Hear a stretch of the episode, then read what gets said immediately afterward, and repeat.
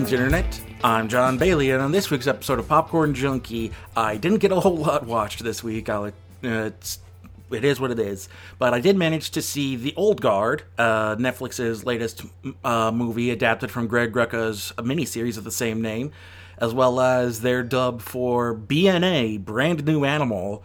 And uh, I finally finished all five seasons of Yu Gi Oh! So we're going to talk about that. Uh, so yeah, let's get started. Salutations, ladies and gentlemen. It's the Popcorn Junkie here for a little Netflix and chat. All right. So yeah, between uh, probably depression and lack of sleep, I didn't get a whole lot of things done that I wanted to do this past week, including watch a lot of the new stuff that came out, like uh, Greyhound, Tom Hanks's new World War II movie came out on Apple Plus. Um, there's a whole there's there's been a whole bunch of stuff that just came out. Uh, the new um, uh, Andy Samberg movie over on Hulu, Palm Springs. I wanted to watch uh, the whole bunch of stuff that came out, and I missed most of it because you know my brain decided not to work this week.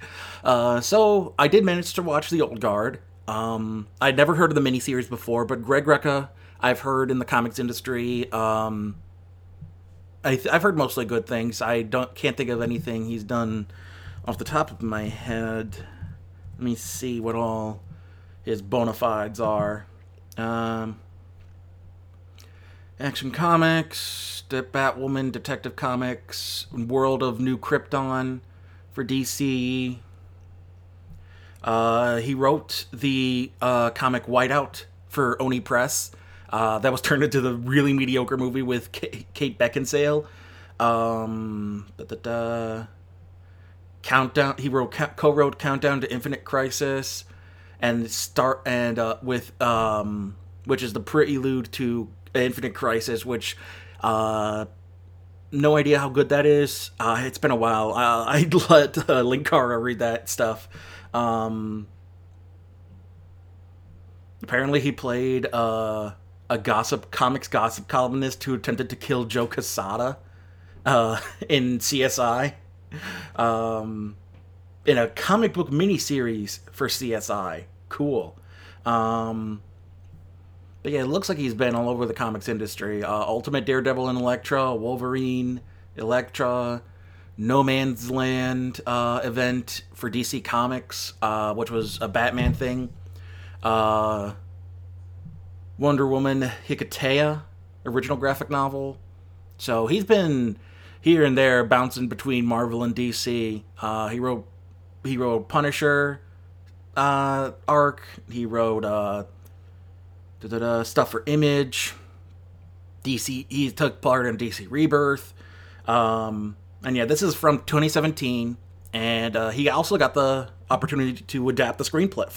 Uh, he wrote the screenplay for it, so he had, you know, it's one of those instances where the author or the writer has full creative control, so to speak, in terms of bringing it to the screen and uh, on the page. So it's interesting. Um, and then it's directed by the woman who did Love and Basketball and The Secret Life of Bees. I forgot her name. Uh, Gina Prince Bythewood. I think Bythewood. Um, and I think this is her first action movie. Yeah, Beyond the Lights. She also did with Gugu Mbatha-Raw. Uh, and Minnie Driver. Huh. That was from 2014. Um, and Machine Gun Kelly. Oh God, back when he was like just starting to become a thing. uh, but yeah, she's best known for Love and Basketball and The Secret Life of Bees. Um, she wrote a movie called Napoli Ever After. She's very um, she's you know most of her movies have been uh, black uh, black centric. She also uh, worked on the writing staff for A Different World back in the day, uh, which was the um, the Lisa Lisa Bonet spinoff of the Cosby Show, where she goes to college. Uh, before they drop her and uh, they focus on Jasmine Guy instead. um, but so yeah, so she's been fairly, um, you know, prominent in, in like as a smaller uh, black movie producer and director and writer. Uh, she also worked on uh, the pilot for Cloak and Dagger. Uh, she's uh, um, and uh, something called Before I Fall. Oh my God, she wrote the screenplay for that uh, um, Chloe Grace Moretz, no Zoey Deutch movie. Okay, Before I Fall. Um, is that the one where it's basically Groundhog Day, but with a teenage girl? Yeah, that's okay. I remember that one. Uh, yeah, so, so she wrote the screenplay for that. I, I remember that not being too bad. I mean, it's just Groundhog Day, but about a teenage girl, and um, I remember it being pretty decent. So yeah, she's uh, directing this, and this is her first real action movie, and uh, she does a really solid job. Like the, action here is very well done. Like it's not it's never bad enough to make you think, oh god, no, this person has no idea how to direct action. No, she's solid, and I think working on Cloak and Dagger, like she's also been uh, cited to try and adapt uh, Black Cat and Sable uh, for Silver Sable for uh, Sony because they wanted to do that for uh, the their Spider Verse movies. So that she's been kind of off and on attached to bring them to the screen, which would be interesting. Uh, I think she's capable of it. She's very clearly a talented uh, writer and director. But uh, yeah, it's uh, Charlize Theron stars as the leader of this group of essentially immortal warriors who have spent the centuries, you know, going around killing people. They're basically a mercenary team, killers for hire, and um, this time around, uh, they're being they're finally being discovered by uh, a former. Well, they've been found out by a former CIA agent played by Chiwetel Ejiofor, who um, who sells them out to a pharmaceutical company so that they can experiment on them and figure out what gives them such long life and super fast healing so that they can cure diseases, you know, for a price. Uh, uh, essentially, uh, Chiwetel Ejiofor's character wanted to, because everybody has this ongoing thing in the story where you know somebody they know dies from a disease and they're like well if we, they had your powers that would never have happened. And so you, you owe it to the world to give them to give them a taste of your powers. And so that's a recurring motif throughout the movie. But Chiwetel Ejiofor doesn't realize that the guy running the pharmaceutical company is a douchebag and is and is essentially evil. Gee who would have thunk? Um so yeah, it's kind of one of the main down points of the movie is that Chiwetel Ejiofor is shocked to learn that the pharmaceutical executive doesn't have the best interests at heart. Who would have thunk? Um, but at the same time, a new, uh, a new uh, member of their species group, whatever you want to call them, uh, played by KiKi Layne, shows up. She's a marine uh, who's serving in Afghanistan at the time, and they find out, and she finds out that she has this power. Uh, KiKi Layne, for those who don't know, was featured in um, uh, if Beale Street. She was the star of If Beale Street Could Talk, and was also in Native Son. Uh, the last couple of years, she's pretty fairly new. Like she's also going to be in Coming to America, the uh, sequel to Coming to America. I think made direct to Netflix, but um, yeah, she's kind of uh, very apprehensive at first because she's like, I just realized I can't die, and now you're kind of kidnapping me and taking me away, and I don't know what's going on. I don't know what's I don't know what's happening, and I don't like it. And as she's hanging out with these groups, and they're starting, she's like kind of learning how kind of messed up it is to live forever. Like once again, this is not as much of an like. There's a lot of good action in this, but when in between the action, it's a lot of character um, sort of introspection and a lot of the them kind of philosophizing on um, what it means to be immortal and when the, everyone you know and love around you that's not one of your kind dies. It's very you know it's it's an interesting idea, but I don't think it really nails the commentary. I don't know how good the comic is either. Uh, I'd have to read it, but uh, but yeah, it's a it's a really solid movie for the most part. Like I, I didn't love it, but I re- I think it's a really it's a really interesting premise and it's handled very well. Uh, they also uh, feed like two of the members of this mercenary group are uh, met during the Crusades and have been gay lovers uh, and gay and have had a gay relationship ever since, and it's adorable. Um, and it's and like it's never like they're like they you know show uh, they have them kissing at one point and they show them being romantic, but it's never like overtly like stereotypically Hollywood style gay. It's just like, hey, here's two guys. They happen to love each other. Here's their relationship. What a concept. So I'll give them points. I do give them points for that. Um, and you know, once again, the, the debate between the debate of if you have this power, do you have an obligation to share it with other people? Uh, you know, it's a, that's a very um, you know, it's a very, you know, it's a very interesting debate because you know the way they went about it is not good because you gave it to a pharmaceutical company which is which is going to sell it off for profit but if you gave if you gave it away to people mainly those who are dealing with the very debilitating diseases and you know things like cancer and AIDS and you know de- and, you know debilitating uh, multiple sclerosis uh, uh, Alzheimer's you know things like that. If you gave it away in doses like that, um, so they could go on living their lives without breaking the bank, that that's an interesting debate to have, and maybe they'll have it more in the sequel because they do set up for a sequel, which there has been written one. Greg Rucka wrote a sequel miniseries um, dealing with because that's the other thing. Not only uh, are there two, is there a male male gay relationship? There's hints that uh, Charlize Theron's character, who is from Greece initially, had um, or Scythia, I think that's Greece. Uh, nomadic people dominated the Pontic steppe. Eurasia. Okay, so she's she's uh no she's from okay, so she's not specifically from the Mediterranean. She's more Eurasian. Uh, but she meets a uh, back in the back in the medieval times and whatnot, she met a uh, another one another kind like her because they have this innate sense that oh um, one of our there's another one of us out there and they have like a, a psychic vision. It's a, it's a it's a cheat, but whatever. Um, at the same point, uh, I'm trying to see if the um, trying to find uh, where she's from. Her name's Quinn uh, Q U Y N H. So I'm thinking Southeast Asia, either Thailand or Vietnam.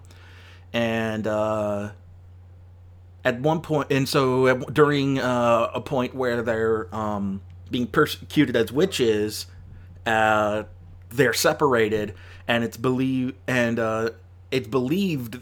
Spoiler, minor spoiler. I mean, kind of major spoiler but I mean, it's a it's like a giveaway during the mid credit sequence that basically, um, because uh, that's the thing is that this they were a couple.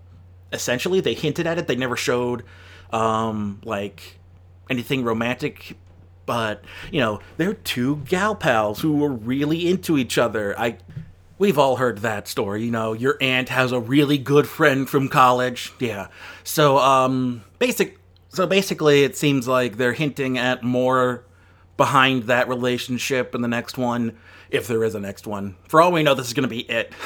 We'll see if Netflix likes it enough because it cost uh, $70 million for them to make. So I don't know how they write that off for how many views they need to make that warrant a sequel. But, uh, you know, for one, you know, for a. For you know, for an adaptation of a comic book and an interesting uh, version of a superhero movie, it's fine you know, I'm not saying like it's gonna be it's the best thing on Netflix right now, but it is you know it's a fun little action movie with uh, some interesting um, thought, even if it doesn't uh, even if it doesn't really uh, explore them too deeply either. Because I feel like it rushed through a lot of the themings and didn't give it time to breathe either. So yeah, it is what it is. Speaking of uh, shows that didn't rush through their themes, let's talk about BNA, Brand New Animal. It is, uh, I think, Fuji TV. Uh, who made uh, Brand New Animal? Uh, yeah, it was originally for Fuji TV. Trigger uh, was the studio who made it. That's the Kill la Kill studio, Gurren Lagann, Little Witch Academia, and uh, this is an adap- this is an adaptation of, um, I believe a manga series. Uh, light novel BNA Zero Masara ni Naranai Kemonotachi. Uh, whatever that means. Uh, basically, the premise here is it's another Zootopia ripoff. No, but seriously, it's basically uh, it's a story about beastkin or beast men. How they they use both. Um, there is a new species of humanoid that have the appearances of beasts, and unfortunately, um, uh, the lead act, the lead character Michiru is a human girl who gets who becomes a beastkin, beast woman, beast girl. Because uh, they say beast man, whether it's uh, male, female, or non-binary, whatever. They just say beastman. Uh, you know, like Saul Beastman, attorney at law. um, but yeah, these beastkin are uh, in their own little segregated city away from the rest of the humans and it opens with a lot of imagery of oppression and racism toward these beastkin. Like Michiru is being hunted down by a group of humans in the in the first episode before she's rescued by a group of beastkin, led by a recurring uh, character Marie, uh, who is a mink. Uh, and uh, Michiru, as it goes along, uh, she calls herself a raccoon. She is, but she is more of a tanuki because she has weird Tanuki like powers. Uh, she called. She says uh, because she was a human girl, she calls her condition beast Beastmanitis because you know everything itis is uh, now all of a sudden becomes a disease terminology. but um, but she essentially is a Tanuki and has the ability to stretch her arms, gain massive muscles and cheetah legs, and is able to basically shapeshift herself uh, with other animal po- other animal parts. And as the story goes along, and she um, teams up with Shiro, a uh, wolf beastkin, a white wolf beastkin, um, specifically, or silver wolf. Uh, who goes around uh, his big thing is that he is a very proud beast man and he hates when other beastkin uh, use their use their um, use their abilities to uh, the detriment of other beastkin he hates terrorists he hates uh, you know people sellouts. Uh, is a very he's very uh hot he has he very very moral and grandstanding about that. And um as the story goes along, as, as they investigate how Michiru became a beastkin, they also find her friend had also become a beastkin, and the city, uh, Anima City, where they live, is funded by a pharmaceutical company. Hey, this week's theme is pharmaceutical companies are evil. Uh, and they're trying, and so as this series goes along, they um, you know, we begin to learn how much this pharmaceutical company is trying to ta- uh, tap into the genetics of beastkin and what they're planning to do with them. And um, in the meantime, we get some interesting uh, story. There's a cult of the silver wolf because there's this myth of a giant silver wolf who protects all beastkin and um, it and it's very very clearly obvious who the Silver Wolf is. In fact, it's kind of pretty much given away in the first episode, and it's not officially revealed until like halfway through the series. And we're supposed to be like, gasp! This person is the Silver Wolf? But in the meantime, there's a cult of the Silver Wolf run by um, Michiru's friend, who's a kitsune, who also, because she was a human who has attained the abilities of a beastkin, somehow gained the power of the mythical kitsune fox, the yokai fox, who has the ability to shapeshift.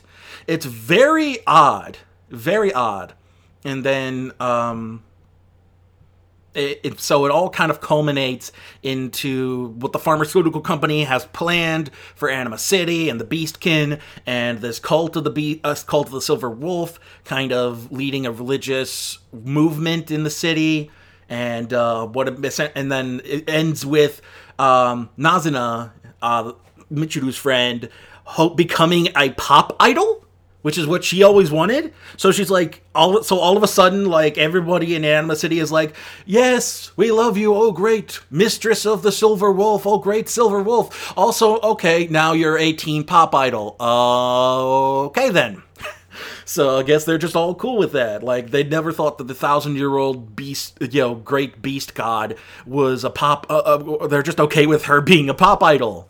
Sure, but um along the way, uh, she meets some interesting other beastkin. There's um, there's uh, Jem and Melissa Horner, who are the who run the essentially the bed and the bed and breakfast where Michiru and uh, Shiro sleep. There's the prime min. There's um, what's her name? Uh, uh, Barbara Barbara Rose, who's a naked mole rat beastkin and the mayor of Anima City she's a very interesting arc. Um, and uh, there's a there's a bit there's a bit towards the latter half of the season that features an albatross beastkin that bring and it has interesting themes that it wants to bring up, like um, you know you know specifically racism and prejudice but also um, the fact that because in order to gain their human rights, they lost their animal rights, and some of the beastkin um, think of themselves more as animals than humans, and you know the the you know the things of that nature, gambling and um, organized crime are rampant throughout it. Uh, there's a there's an episode where uh, Michiru befriends uh, Nina Flip, who is a dolphin beastkin and the daughter of the uh, or the main uh, criminal outfit in the city. Uh, and they go to the mainland and hang out with a bunch of humans. This is the other thing that doesn't make that makes it weird. Like it's one thing if you're just animals and you can't change your shape or form. You're always animals. But for some reason, they can hide their sh- their fo- their uh, animal form and have mostly human forms. Like for the most part, other than Michiru, most of the citizens of Anima City are in their human form unless it's like a festival or they get upset or you know they they lose they lose control. Most of the time, everybody's in their human forms. So what's the like? How how how is it that people don't you know, like discovered this. Like it, it would be one thing if they were just always beastkin, always like they just always had the shape of their animal. But the fact that they can hide it makes it weird.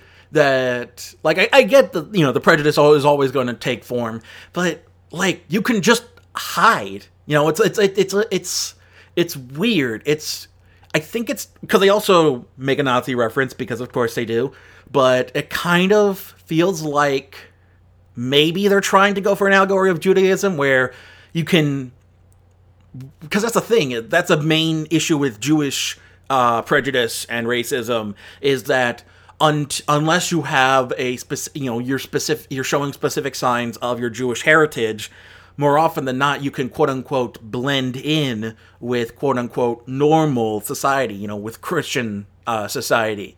You, know, most people aren't going to reckon unless they're like some weird racist who like knows that sh- knows the features of the true Jew. Most people, most Christians aren't gonna tell the difference between who's Jewish and who's not. You know, and so if they were trying to go for that, that would be something but it's not what they're going for because it's I feel like it's just a weird constraint where they didn't want to continually draw the animals as as the beastkin as animals all the time.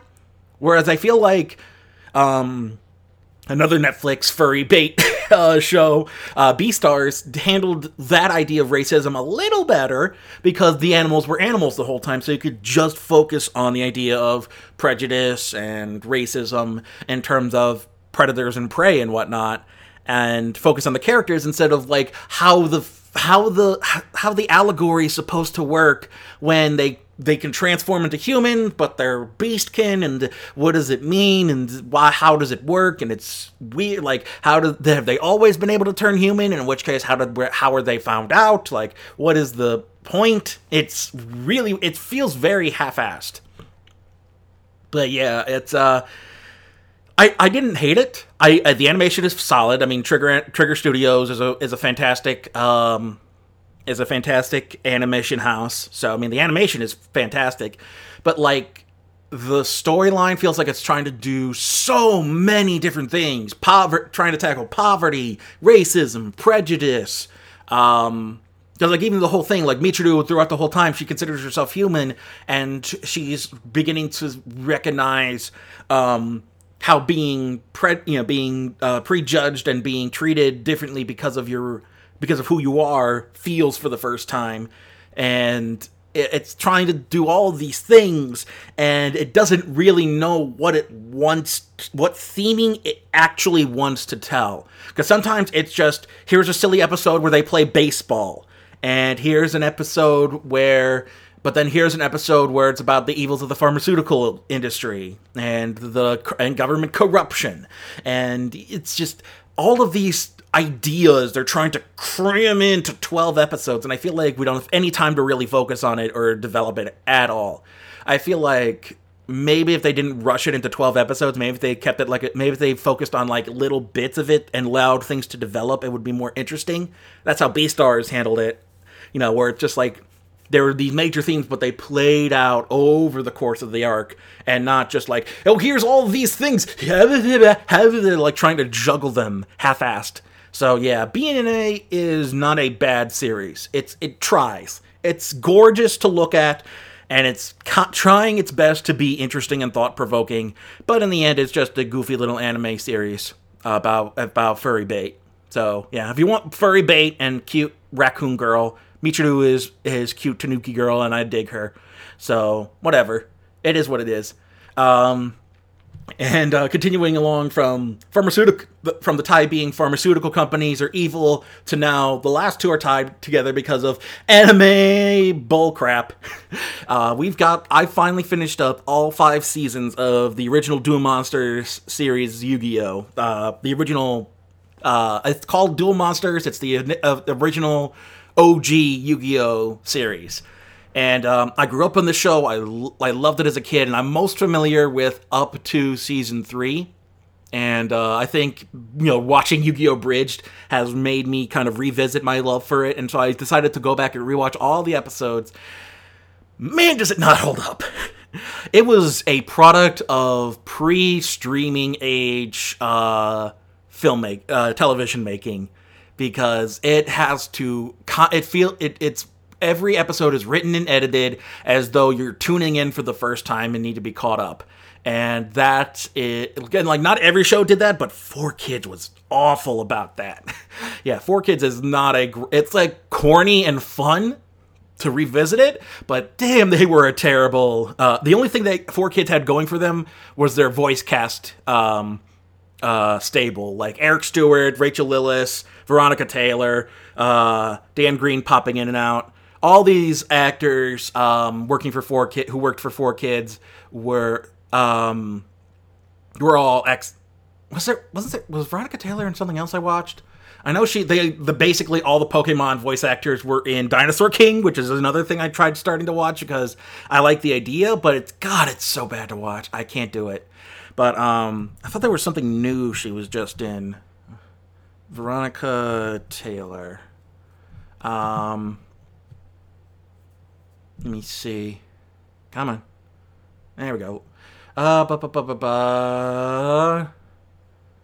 Uh, didn't I say to make my abilities average in the next life? Uh, Fire Emblem. Uh, more anime, more anime.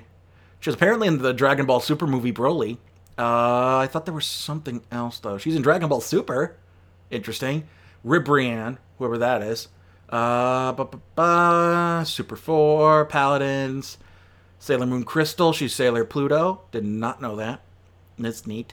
Uh, da, da, da, she's in Zexal. Interesting.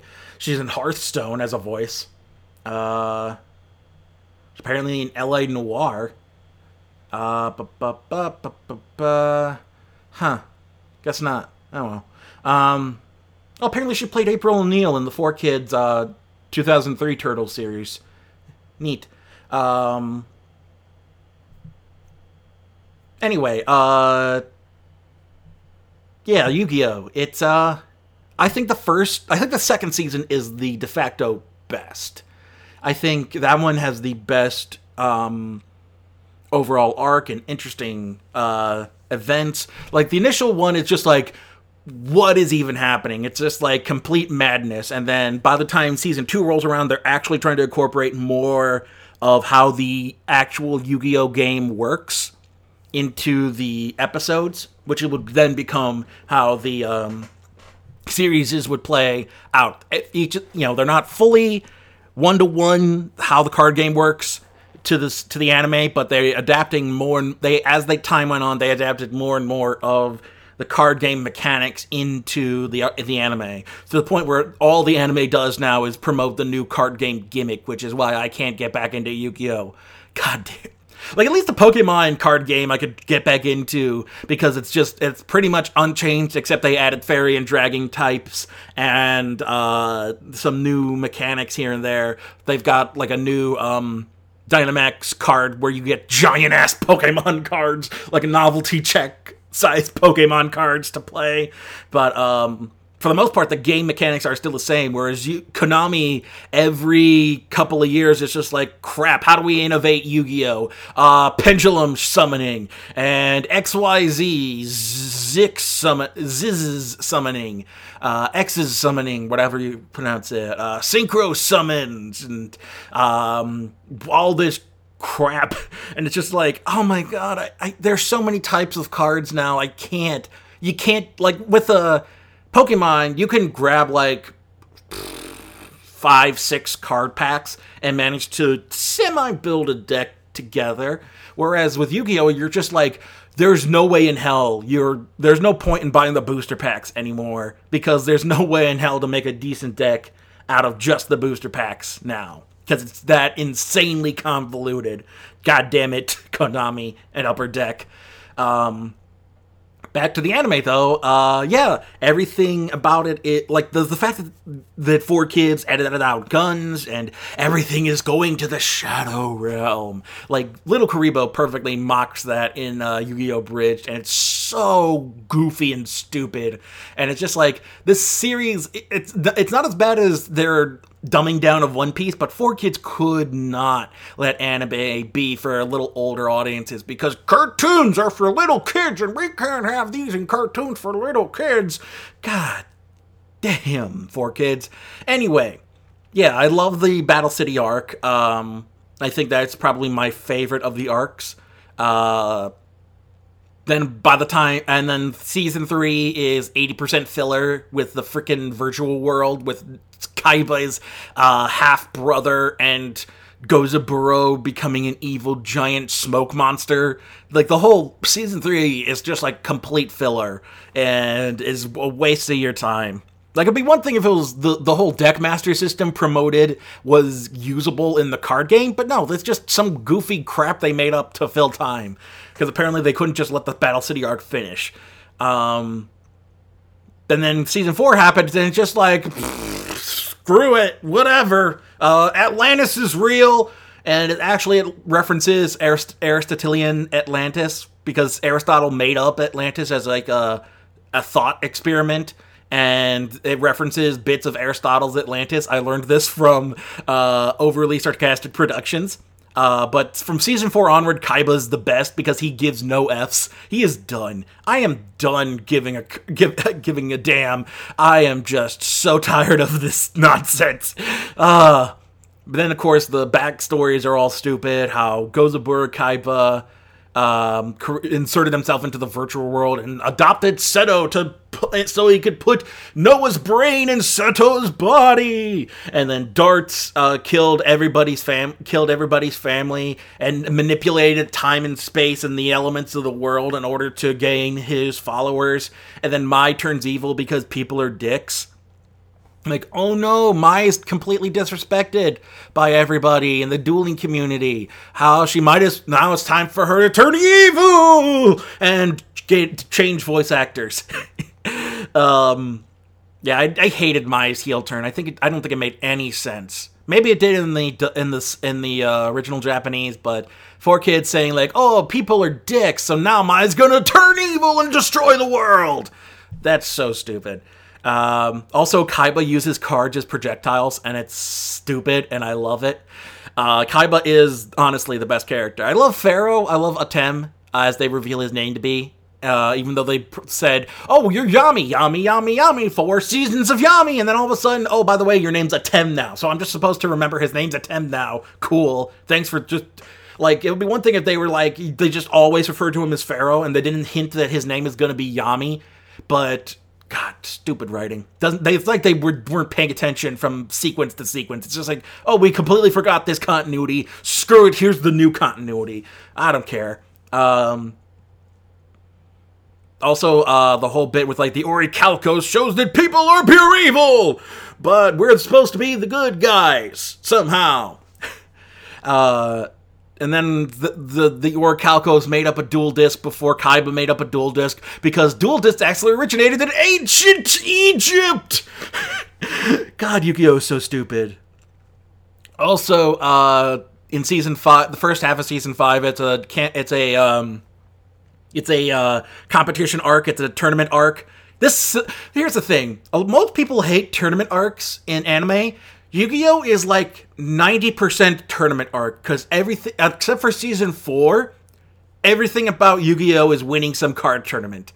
Everything about it except for the last chunk where it's finding out the pharaoh's name and going back to ancient Egypt. But for the most part, like 75% of Yu-Gi-Oh is literally just tournament arcs. And it's an episode and it's like four part episodes of tournament arcs. God damn.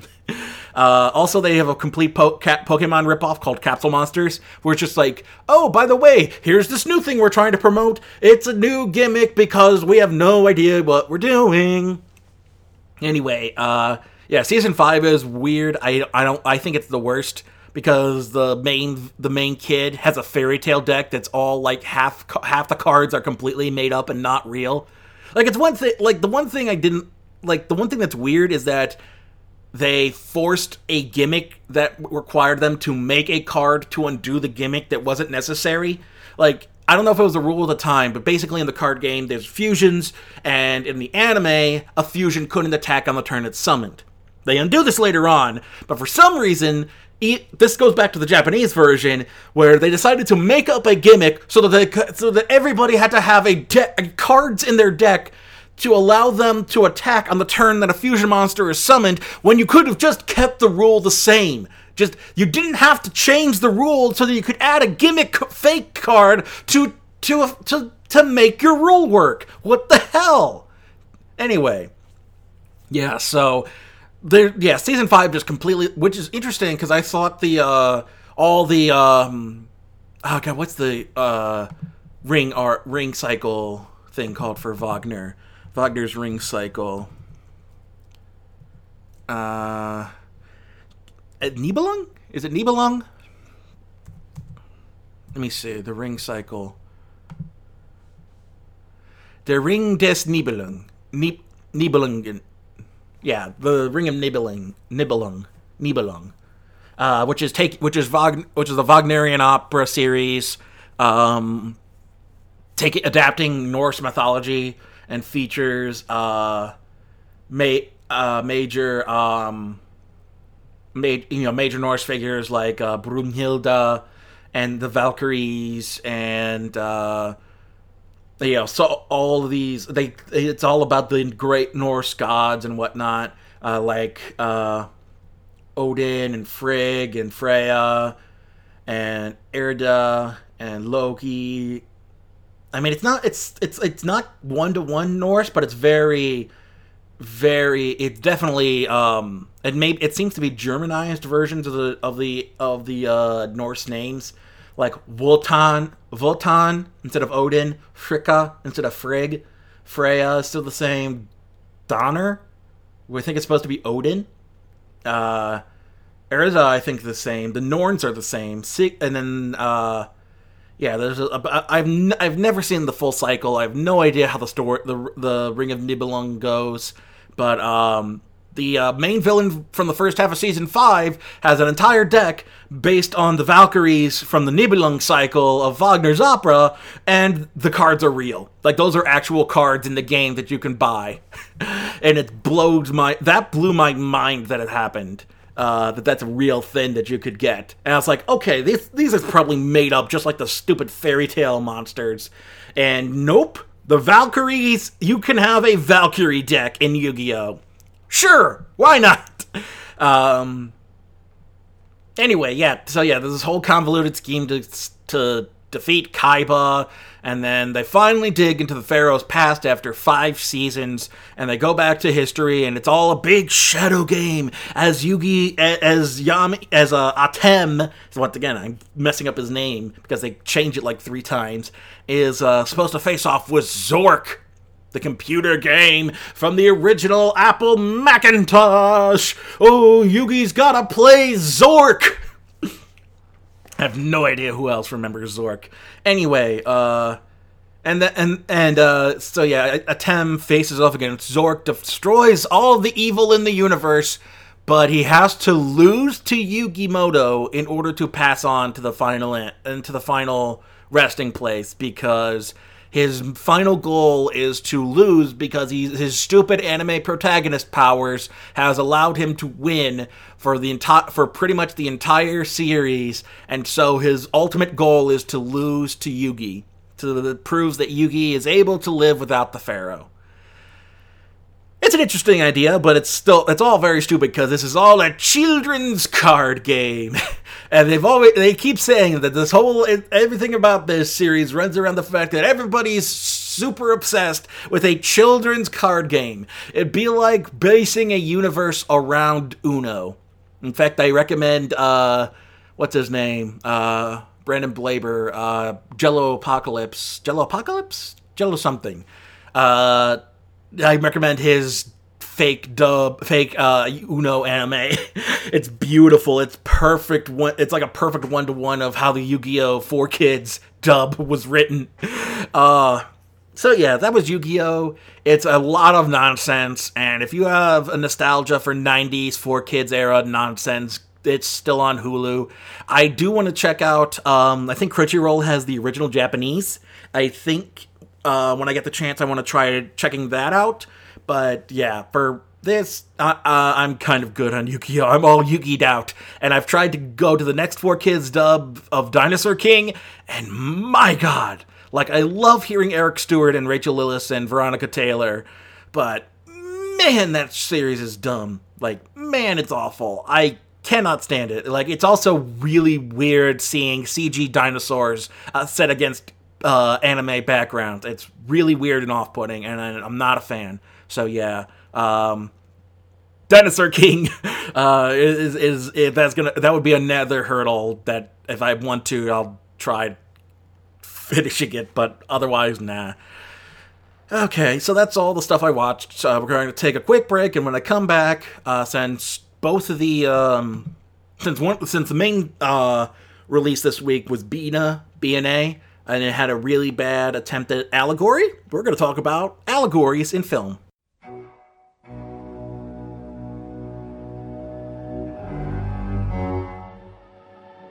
You you out there, do you know what horror is? You like horror films. You like gore. You want to hear four badass women discuss and dissect modern and classic horror films. Join us at Beyond the Cabin in the Woods, a good ghoul's guide to horror. Oh! On the Gummy Cat Network. Don't read the Latin. Do you know that in the world of the insane you will find a kind of truth more terrifying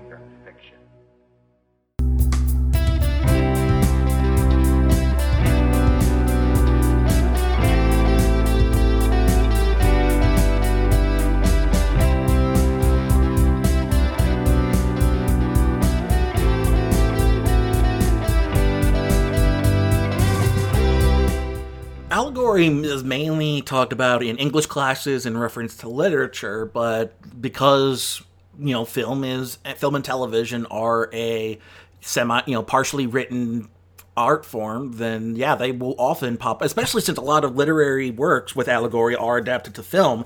Of course, the allegory is going to be featured in film, and so I kind of wanted to talk about the issues when tackling allegories in um, in film, and not so much television, mostly film. Uh, specifically, I wanted to talk about uh, how allegory is used to used to cover social commentary things like racism, classism, poverty, sexism, you know, things like that. And I think it, it, it's such a common trope because the main thing you can do with an allegory is cover a topic without alienating the audience, so to speak. Like Zootopia is able to cover prejudice and racism not very not amazingly well, not one to one, not not perfectly, but in a way that is that you're able to get it across to the audience and not alienate them. You know, not call them out, not say that if you're if you're like this, you're being racist and you're bad, which is a main issue when covering things uh when covering actual um discrimination, actual racism, actual uh prejudice when you're covering those real world things in the real world by tackling real you know them on film a lot of times you'll alienate your audience. And so there when black when there are films centered on the black experience and it covers these issues you're going to alienate you're ultimately going to alienate some aspect of the white audience because they feel like they're being targeted. They're being they're they're being told, "Hey, this is you. You're this asshole. You're the bad guy." and in some cases they may be, but it's um, it's easier to get those people to pay attention when it's not them being targeted, and it's it's interesting to see how some filmmakers handle the covering these issues in in the form of allegory like when it comes to uh, race, one of the things that I immediately thought of, one of the reasons I wanted to cover this was with BNA. It wants to try and tackle these very heavy concepts, but is not really doing a good job of telling the allegory and not developing that allegory. And what that immediately made me think of was another Netflix movie. It was a Netflix movie that you may all remember, written by that piece of garbage Max Landis it's bright. You know, fairy lives don't matter today. Yeah, that utter piece of trash where Max Landis attempted to write an allegory about racism using modern fantasy. Ah, boy. Yup. So that's immediately where my mind went, and that's kind of like the way other end of tackling uh, racism through allegory. And that made me wonder what are some of the good attempts at allegory? And I don't, I didn't find one for race. Uh, Zootopia is a bit hit and miss uh, when it comes to its. It's good at points, but it's never a one to one, and it, it ignores a lot of aspects of racism that uh, most white people don't know about. It feels like if a person who has had experienced uh, systemic racism and you know cultural racism would be able to add add bits and pieces that I mean there are some the the fact that uh, it's genetic it's that's in their nature you know that's a very that's a very old racist talking point when it comes to like black people and you know Chinese and Asian East Asian people. Um, but uh, I I really it's it's hard to find some good one to one social commentary. Um, what was interesting as I found is in digging up some of the um, allegories, you know, some of the allegorical topics being depicted in film. The thing as an allegory for the AIDS crisis is a very interesting read, and you look at it, it it makes sense. The thing, it, it's you know, it's still a story of isolation and contamination and uh, paranoia but the idea of a sickness, a you know a a, a killer, a, some killer entity ravaging its way through uh, popu- this pop this controlled population, and the one way to find out if somebody has it is to do a blood test. It's a very interesting read on the thing. And I don't think they intended it, but it just happened that it was, it was right at the very beginnings of the AIDS crisis. So that it's a very interesting read to have on. Alien is a similar thing, although it's not specifically about AIDS. It is a very interesting. I mean, having Alien as an as an allegory for any type of disease is is an interest is a way to read into it. You know, the fact that you should follow contamination rules and quarantining rules, and if you don't, then people will die it's a very interesting read on it, and um, and of course, I think one of the most iconic uh, issue, you know, major issues of uh, being told through allegory is the original Godzilla movie. Uh, the original Godzilla was a full-on allegory for atomic the atomic bomb and atomic testing, and that first movie is so good because it is able to depict all of these things going on because of Godzilla's rampage, because of all the effects of the of radiation and poisoning and destruction that had happened to Japan. In fact, it was so iconic. It used so much imagery of that that, ev- that was evocative of the atomic bombs dropping and the atomic test and the after effects of it that it was not a hit in Japan until it became a hit with everybody else. Like as soon as America was on board and all these other countries were seeing and they were like, "Oh my god, this is amazing." Uh, Japan, most of Japan, well I mean a good chunk of Japan at least was like, "This is offensive. Like you're trying to make a monster movie out of our suffering?" How could you do that? And then once other people were starting to praise it and real and they realized, oh wow, you know, people were really digging this, and they saw that you know it worked as an allegory. So they kind of they began to embrace Godzilla as a sort of allegorical figure before turning him into a children's mascot. oh, I really want to do that Godzilla retrospective at some point. I need to once I get caught up on all my other projects, I'm going to work on it. But um, I also need to de- determine if I want to do that vid- as a video or uh, audio series, so I'll have to look into it. Um, but you also look into another really good allegory that I found was The Grey, the uh, 2011 movie The Grey featuring Liam Neeson. Um, it was it was promoted as Liam Neeson versus a pack of wolves, but in reality, it's a Jack London esque allegory for for the uh, for people dealing with death specifically as each of the uh, survivors are picked off they showcase uh, aspects of dealing with the fact that they're dying. And uh, in fact you could see it as an allegory for the fact that they already died but their souls had not recognized it yet and they were staying behind. And so eventually you see some some guys panicked some guys were angry some guys some guys uh, weren't you know th- there are all these different um you know mindset you see all these mindsets of uh dealing with death and you know the, the phases of dealing with death. I forget what that's called. Um but uh, then finally towards the end you have the guys who are finally accepting that their their own mortality as death in the form of this pack of wolves continually hunts them down. It's a very interesting read on the movie and it makes me want to rewatch it again. And, um, and of course, you've got 1984 as an allegory for life under a totalitarian regime. Uh, Pan's Labyrinth as its theme and its themes of an allegory for the Spanish Civil War and the fascism in Spain at the time. Uh, WALL-E as a, as an allegorical tale for um, rampant consumerism and the need to take care of the environment.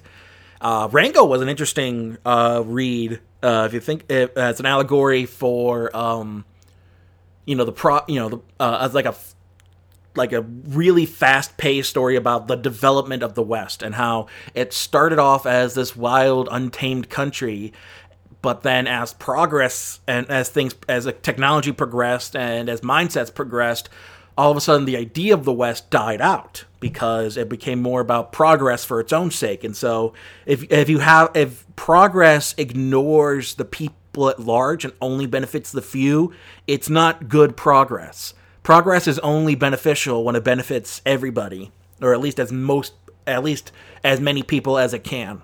So I think it's an interesting sort of, uh, uh you know, thing to look at. Um, one thing that I never saw, but apparently a lot of people do, is E.T. is an allegory for Jesus. E.T. is an allegory for Jesus. He came down from the heavens and learned to live amongst mankind before returning to the heavens from whence he came. He came to save young Elliot. and drink beer. You know, I, don't remember a lot of uh, Jesus allegories uh, having him get a cold, open up a cold one and get drunk with his buddies. Maybe um the Gospel according to Biff, Jesus Jesus Christ's childhood friend. Um, yeah, and then the original Dawn of the Dead is another. Like, there's a lot of there's not a lot of great allegories for racism or prejudice. I think um I've uh, I, I think The Handmaid's Tale is a is a really powerful allegory for um, women's rights and sexism and and misogyny inherent within patriarchal systems.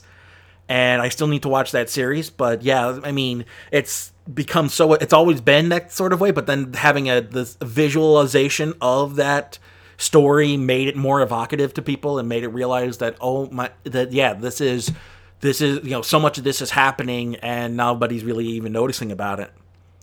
But um i think the one that m- most people don't really think about uh is the matrix is an allegory for transitioning uh for being for being transgender and and be- and uh transitioning genders I mean, you, you people are saying. I mean, most people would argue that oh, you're reading that into it now because the directors and the then the, the directors behind it transitioned. But think of it this way: it's already. th- I mean, it would make. I mean, even if the directors didn't transition, that theming is still there. Think about it. You're you're you know in your own quote unquote normal reality and uh, somebody somebody comes in and introduces you to a concept that seems foreign you take a pill in order to become your true self and wake up in a in the real reality actual reality becoming who you actually are not this version of yourself that you were that you were essentially forced to be or you know led to believe is the real you that is a very kind of good. I, I mean, it's not specific. I mean, it can apply to a lot of things, but I think the idea that it, it's an allegory. I mean, there's also the Jesus allegory because, of course, but um, but I think the Matrix as an allegory for transitioning works really well. And I think you could easily use that to kind of get people's mindsets around how tr- being trans, you know, as an intro to like, how does being trans work? Well, uh, you realize you're not who, you know, so you know, you begin to realize that the world is not what you think it is, and that you are not who you think you are. You begin to take up, you start, you know, you start taking medication, and then you wait, and then event, and then as time goes on, you begin to wake up and be in the body that you are actually meant to be in, the real body, your real body. So, you know, the Matrix is the best trans movie ever. Is that that's what I'm saying. uh, also, uh, RoboCop uh, as a as you know a, uh, allegorical tale about consumerism and the poli- militarization of police. RoboCop warned us about over militarized police back in like the 80s, and we never listened to it. And it's no one, and like the remake had the perfect chance to really tackle that issue, and they decided, no, let's make a generic, stupid action movie with one really demented scene of him of of Alex Murphy as just a spinal cord.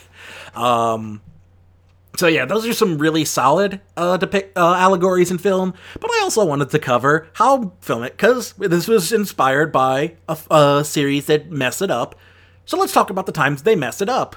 James Cameron's Avatar. I hate the fact that I have to call it that because I want you know you have to call one the Avatar: The Last Airbender, and the other one you have to call James Cameron's Avatar, so that people don't think when you're talking about Avatar you're talking about blue cats instead of you know Earth power, you know elemental powers. Um, but yeah, James Cameron's Avatar is an allegory for colonialization. Stunk. It was terrible. It was awful. Terribly written. Uh, for those, I mean, it's so terribly written, you probably don't even remember how terribly written it is. It's so forgettable. And we're supposed to have like five sequels to it. He's really gung ho about on about going in on these blue cat people. God. Um, in time, you may not remember this one. Uh, in time was a uh, attempt to tell an allegorical story about capitalism by replacing monetary currencies, physical currencies, with the time you have left on Earth. And you spend your time on Earth, you spend however much time you have to live in order as currency instead of physical currency. It's really ham-fisted and terribly written. Also, the movie Lorax is a terrible take on environmentalism because the book had it. The book nailed it. The book had it perfect, and the movie just effed it up, just ruined it. Had no idea how to handle it. Um, something uh, I, I actually had to ask around because a bunch of these I didn't recognize. I didn't realize I wasn't able to think about them at first. But some of the ones that um, some friends of mine pointed out to me uh, were uh, Star the Star Wars prequels want to try to be an allegory for the rise of fascism. And Lucas is a ter- such a terrible writer that he messed that up because having a alleg- having Star Wars having a Star Wars allegory for the rise of fascism in an era where there's a lot of fascistic uh, ideology, you know, that fascistic ideology is seeming to raise its head again. Having th- having a really well told story about the rise of fascism may have been helpful. Thanks, Lucas, for messing that up. Um, I completely neglected this one. I completely forgot about this one, mainly because I never watched the movies. The Twilight series as an allegory for premarital sex. And, you know, a lot of M- Mormon um, ideas about sexuality and the fact that, you know, becoming a vampire is an allegory for having sex, and you can't do it until you're married. yeah, you know, to that. Something that uh, I completely forgot about this movie. There's a movie. Uh, I can. Ah, what was it? When was it made? It's called Upside Down, 2012. It is a science fiction movie starring Jim Sturgis and and Kristen and Kirsten Dunst from Juan Diego Solanas, who was a who was an uh, uh, Argentinian director who uh, this is his one and only um, English language film. Everything else has been uh, you know mostly in uh, Spanish and made in Argentina. It seems, and it it's uh it it makes sense because he in this movie it, it was apparently a hot mess of a train wreck. Uh, the premise here is it's a world where uh, there are two planets within like a shared dual gravity system. And so the planets are are within are like orbiting around each other and then there's the space in between them that nobody is allowed to cross. So one planet is poor and um and and and uh, uh how do I describe it? It's basically uh, it's like the slum planet, and then the other planet is the rich planet that's very well kept and very very hoity-toity. And uh, Jim Sturgis is from the poor planet. He falls in love with Kirsten Dunst, who's on the rich planet, and it's all about classism and the class struggle and breaking through the class struggle in the name of love. And it's an interesting idea that is all that is terribly executed. Um, at least from what I've heard, I didn't even bother to see it. Fifty million dollars to make, and it only made back eight. so that should tell you something. Uh, not that you know a movie failing is a sign of it being good, but it showed how many people were actually interested in watching it. um, also, oh, here's one that I completely escaped my mind: The Happening as an allegory for climate change. Leave it to M. Night Shyamalan to mess up a story about climate change by having the plants try to kill you. Grr. Um, and of course the uh, always uh, terrible attempts at an al- at making Superman an allegory for Jeebus. You know, so many superheroes. Spider Man's an allegory for Jesus. All the superheroes are allegories for Jesus. See, I go to church. I watch Superman. um, so yeah, and of course there I could go on about terrible allegories, but that's kind you know kind of give you an idea of like how it worked and how it you know like some good examples some bad examples and how the, the, the what some of the issues with trying to tackle social issues in the form of allegory is it's easier to not implicate real world people and real world groups it's harder when you have no idea when you're making things up and it's not a good allegory. Um and that's where our, my last little group of um uh, of examples is. It's the nice try a for effort award. Jurassic park as, a, as an attempt to be an allegory for capitalism.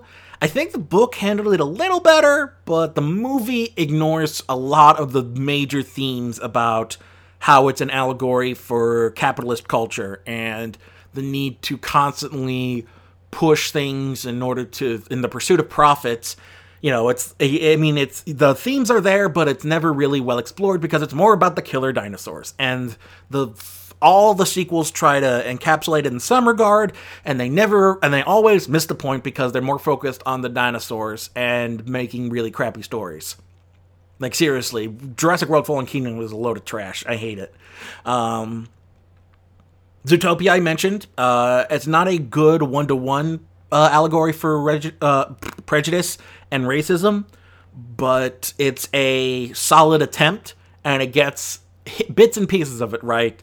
It just is not a perfect allegory. So I mean, as much as people say like, "Oh my God, it's the it's the best way to try to explain prejudice and racism to people," and it's like, not really, because um, it's not like the cops are uh, part of the issue, which is true of our society. It would be one thing if all of the you know if all of the cops were herbivores and there were no carnivores on the force and they were implementing the laws against the carnivores. I think that would be more true of the of trying to comment on america's uh, systemic racism. But you know once again it's uh not perfect.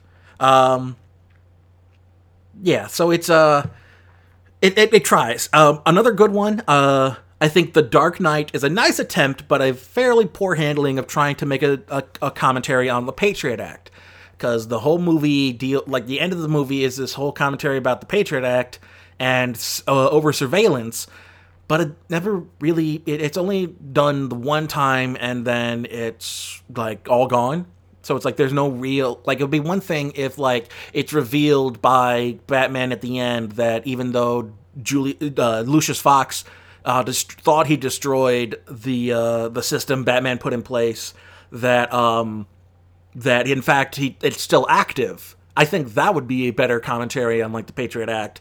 But uh, and, you know, it's it's trying it's trying its best to make a commentary on over surveillance and the gov- and government surveillance, and you know breaching of privacy. But it doesn't really quite go there. It's it, it's like there for half a second and then it's just erased and just you know it's like okay, it's all good now we solved it.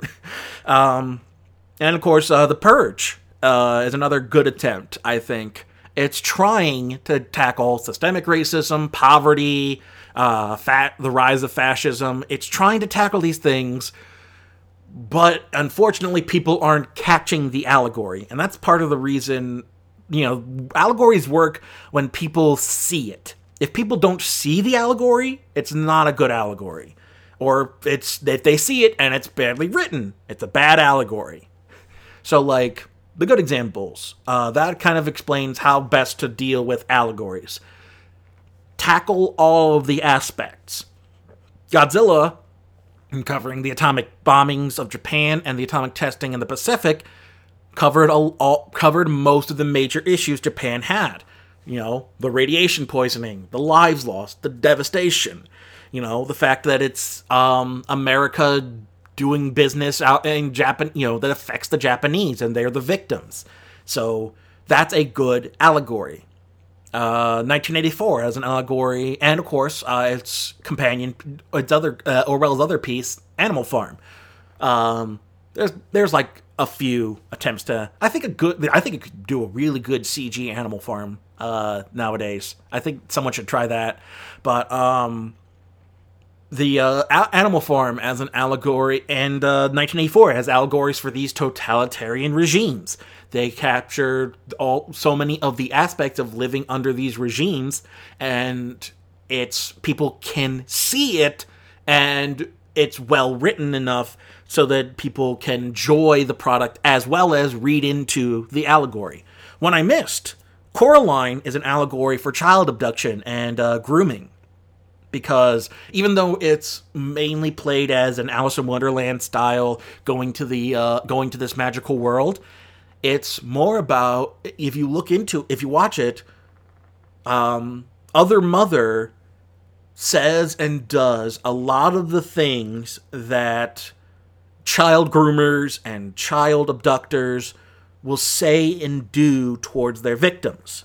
In fact, uh, there have been people who who have said as much that they've heard the things other mother has said to Coraline from people who from the people who have mistreated them. So so that is another really well done allegory. The fact that you know somebody who knows about the topic can watch it, understand the allegory, and that it works within its universe and within the comparison to our universe. That's why um, Starship Troopers is not exactly a great allegory. It's a nice try, but um, but Starship. The problem with Starship Troopers is the allegory is lost on the people who are more concerned about the cool action and killing bugs. In fact, in all the sequels, the sarcastic tone that Verhoeven took with the initial movie is lost. And in fact, the original book is much more straightforward and supportive of the fascistic tendencies of this government. And the fact that it lies to its people, and the fact that it's making up a war in order to get people to conscript to the military. And it's a much more thorough allegory. But the problem is the people watching the movie can't tell that it's supposed to be a joke and you're not supposed to support the fascism. People think, oh, this is fun. I'm having fun. Therefore, this is good. So it's a nice try. You, you're definitely making fun of the fascism, but it doesn't quite work because it's lost on the people watching the movie. And uh, that's why I think another good uh, allegory I missed was um, I listed a bunch of these down. Uh, the Invasion of the Body Snatchers. A lot of 50 sci fi were commentaries on McCarthyism and the Red Scare, the fact that they were tapping into people's paranoia about the enemy being among them, the enemy being Russians, you know, Soviets, the Cossacks, uh, the communists. And um, it's, uh, you know, you get the invasion of the body snatchers, you get uh, um, the Day of the Triffids, I think, was another one. Basically, the idea that the people that are there, V, the miniseries V covers a bunch of this, and especially like an occupying force. Um, one, I don't know how well it holds up. People have said it holds up fairly well, District 9, but I haven't watched it in a while, and I can't speak because apparently what's interesting is not only is that about apartheid, it's actually about, it also doubles as a commentary on South Africans uh, viewing the Zimbabwean refugee crisis. Because during the time, er, leading up to the time the movie was made, there was a influx of Zimbabweans, uh, or maybe it's not refugees, maybe they were just immigrants, but uh, uh, there was an influx of Zimbabwean uh, people uh, coming into South Africa and living in the slums, and you know, similarly to how Americans viewed um, uh, Mexican and Central American immigrants coming into the country. In fact, the the interviews at the beginning of District Nine were apparently people being interviewed about the Zimbabweans coming into the country. So all of that hatred towards this alien people was directed towards an actual people so to speak. I, I read this on Reddit. I have no idea if it's true, but um, if it's if it's true, uh, let me know. If it's not true, especially let me know. I don't want to spread a bad. Uh, I don't want to spread misinformation if I don't have to. But it made sense. The idea that here, you know, the this alien force is an immig- is an uh, illegal immigrant and is now forced to live in the slums. So I don't know how well it works. I mean, it's very clearly obvious uh, to the people watching it, and I think the movie itself is fairly well written. But I don't, you know, but I would not, but I would not be surprised if people who have dealt, people on the receiving end of that sort of prejudice, that sort of racism, would see District Nine as, you know, overlooking a lot of the, you know, more of the hardships about that sort of life so I'm open to suggest, you know, I'm open to interpretations where it's not good as well. So it's been a while. I don't want to, yeah, like I'm always open to the idea that oh, this thing I love is may may not be good. so uh, yeah, I'll still, di- uh, you know, by till my dying day, I will not take Bambi. Uh, I, I will take Bambi as like the best movie of all time to my, you know, to my grave. That will be, you know, people will say Godfather, Shawshank, Dark Knight, Avengers Endgame, or something like that. Nope, Bambi, best movie of all time. We peaked in 1942. Damn it. um. So yeah, I'm gonna take that to my grave, and there's not. We will not take Bambi slander in this household. uh, I don't know where that came from. Uh, anyway, that kind of covers my take on allegories. Uh, we may look back into this subject uh, if another really bad allegorical film comes up, but uh, suffice to say that uh, writing allegories is hard, and uh, if you have no idea what you're doing, you're gonna screw it up. So really think, really think things out uh, if you're gonna try and tackle real world issues through allegory. That about does it for this week's episode, which means it is time for the plugs. And for the first time in a bunch of weeks, we don't have to do the Bambi transition from heavy topic to f- funny song. Anyway, if you're listening to this podcast, you're most likely listening to us on our homepage at GumbyCatNetworks.com. If you want to keep up to date on all the new episodes as they come out, you can whitelist us on your ad blocker and favorite us on your web browser. And while you're there, check out all of our other fine programming. This week we've got a we, we're starting the first ever gym battle on Dungeons and Dragon types, so stay tuned for that on Wednesday. And check out all of our other fine programming living in the stacks once more with feeling beyond the cabin in the woods uh, the family business. And if you yourself are a podcaster and would like to join our fledgling little family send all your inquiries to gumbycatsnetworks at gmail.com and we'll get back to you if we think you're a good fit uh, you can also find this podcast on your various podcast providers Apple Podcasts, Google Play, uh, iHeartMedia, Spreaker, Stitcher, uh, Spotify, and wherever you're listening to this podcast, if you could give it a five star rating and review, let people know that you like the show and that they should check it out as well. You can also find us on social media at facebook.com slash popcorn junkie, Twitter at corn junkie pod. Uh, letterboxed, uh, letterboxd.com at corn junkie pod. Uh, I'm on Instagram, you know, uh, ceremonially more than anything else. I barely use Instagram at all.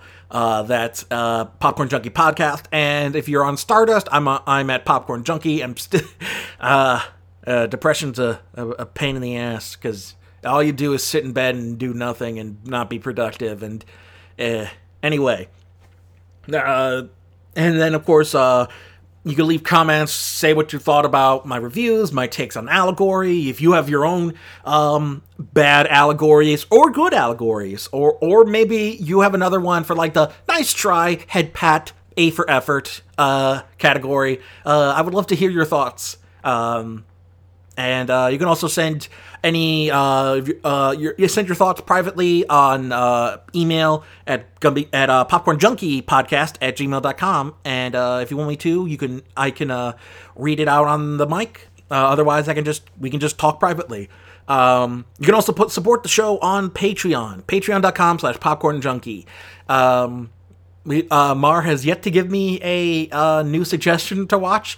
Um, eh it happens. Uh, uh, they gave me a whole month's worth of suggestions, and uh, so yeah, we'll wait for them to come up with some new ones. But I'd love to have your suggestions. So if you have a suggestion for something for me to review, or if you want me to do uh, one of the other series, like make a better movie, uh, want to do a munch along, want to want to hear my commentary on a movie, you can do we, we you can suggest one of those for Patreon, and then um, you can you know you can get the pod your normally get the podcast early, but uh, you know, depression this week.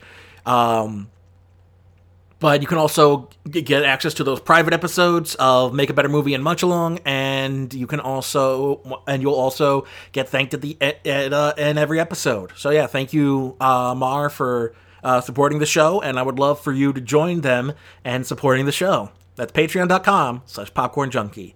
No tier system, little as $1 a month. So that covers it for this week. Until next time, I'm John Bailey, and hopefully I can uh, uh, get over this hump and get productive again.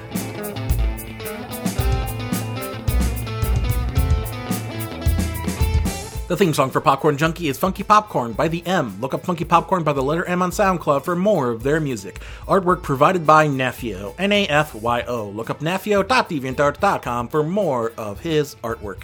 And as always, today and tomorrow, now and forever, Black Lives Matter and trans rights are human rights.